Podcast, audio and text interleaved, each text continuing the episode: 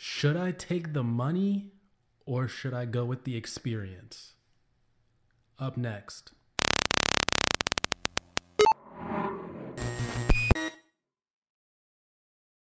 Hey guys, ECRG here.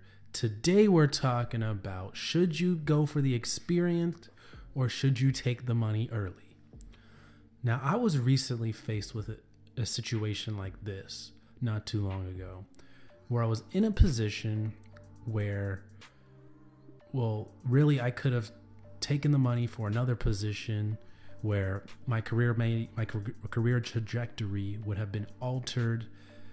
Um, I, it really would have just been for the money. I mean, I would have gotten some experience, but not the kind of experience that I wanted in order to, to get to where I wanted to be.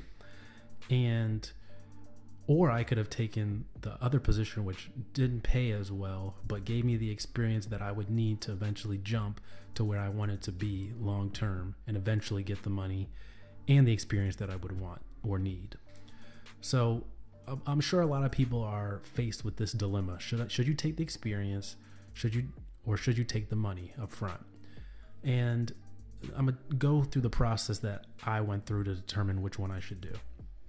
So for a lot, for a lot of people, they're faced with this decision, and there are external factors as to why you would choose either. So, in today's day and age, people have external factors. You got student loans. You may have a car payment. You may, you know, like to travel. You may, you know, have other bills you need to pay for. You got health insurance, et cetera, et cetera. Whatever it may be that you have to pay for, especially in, in the U.S. This this video is more geared to the United States because everyone has different things they need to pay for in other countries. Um, but specifically in the USA, this video is catered to because that's where I live. So that's where I was making these decisions. But you know, a lot of people make the money decision for external reasons and I really sympathize with that because I was very close to taking that position where, you know, the money would have been nice to just get a little bit of breathing room on the monthly bills um, you know, bills add up. The cost of housing is, you know, still the same. It's about 800, 900, $1,000 for a decent and a safe location, one bedroom place, cheaper for a studio. So people don't really get, people like to judge quickly and don't really understand when people take positions for the money or when people leave companies for the money and they say things like, "Well, it'd have been much better for your career if you would have stayed an extra year or stayed an extra six months in this position." But people really forget quickly as soon as they start making money or as soon as they, you know, start getting up in the company or something, what it's like struggling at the bottom when you're, you know, barely getting by, you know, barely building your savings account, you know, barely able to invest every month, you know, barely able to, you know, pay your bills that um, that you know it's difficult doing everything you need to be able to do financially if you're only making a certain amount of money. And we're not going to go into this rent into the range there but it's definitely a legitimate debate that people consider you know should they take the money or should they take the experience? So you know and and that's why in one of the videos we've talked about where if you have cash on hand, it is a legitimate advantage. If you have money in the bank, you have a legitimate advantage, or you don't have to worry about money. You have a legitimate advantage over people that does, people that do, because you can think more long term. You do not to think short term. And so, usually, when you're taking the money or the experience, because if you get the money and the experience, then that's a no brainer to me.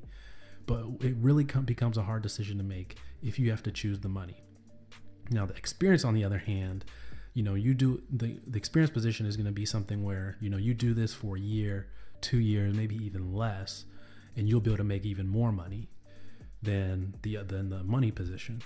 So there are a lot of jobs like this, especially in clinical research, where after you get some experience, you can go on to bigger and better job, and you know that has more perks and things that you may like. And but you know it can be difficult to get there and they're really specific about the experience one of these jobs is cra i know a lot of people want to be cras that watch this channel so you know sponsors typically require two years on site monitoring experience but there's a catch 22 there how do you get the experience if you have no experience? You know, how do you become a, a, a level one CRA or an entry level CRA if you have no experience and they're not hiring, hiring anybody unless you have an experience? So it's a catch 22 there. And, you know, it can be a long process. Maybe you go, you know, work as a CTA or, you know, you kind of get your foot in in a company and kind of wiggle your way around to eventually being a CRA. Well, you know, eventually people want to, you know, make a little money. People want to do more than just get by. They want to get by with a cushion at least so they can go on a vacation, you know, once a year or so. So they can take time off and go places every once in a while, you know, just so they can live their life, you know, build up a savings account, build up a little nest egg. And it's not always to go like spend on stupid things as people think. But that's beyond the point. So there's their experience position is something that's going to more benefit you long term versus the uh, money position is going to be a short term benefit. You're going to make more money now. You know, it may throw off your career trajectory a little bit, but typically it's going to be a more short term move. So, how do you narrow down? How do you decide between the two? And, you know, unfortunately, your money issues, your financial issues, your financial health is something that only you control. And that's really up to you to decide what to do. But it definitely helps if you have a little bit more financial freedom, if you have a little bit more money in the bank to where you can, where you don't have to, where the financial component doesn't have to weigh so heavily into your decision making and you can just you know go based on experience. What's going to give you the best experience for now so you can make that uh, better financial leap.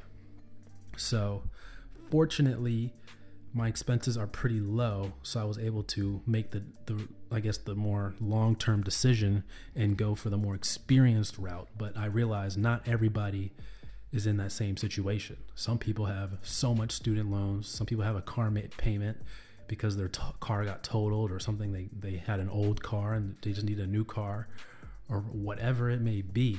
Maybe they had a lease and the lease was running out, you know, or maybe they had some hospital bills, you know, whatever it may be. The financial health and financial well being is something that's important, especially as a lot of people are struggling with student loan debt. That's not even really their fault. And, you know, it's just it's just a, a, little disheartening that people have to you know use financial have to weigh the financial risks and rewards on you know you know things that they made decisions on. Like especially like student loans where they made the decision on where it seemed like everybody was going to college and you'd be able to get this great job and live this great life. Um, but simply not the case in the usa at least. So hope that shed a little light on making the decisions there hopefully you guys are able to do it obviously you want to weigh, weigh the pros and cons of each but do not feel bad if you have to make the financial move because you know there's always a way back. People always make exceptions.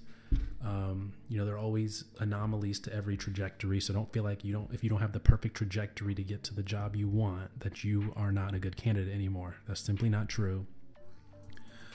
Um, and you know you keep working hard, you keep your head at it, you will get to where you want to be eventually. Just takes time, just takes some patience.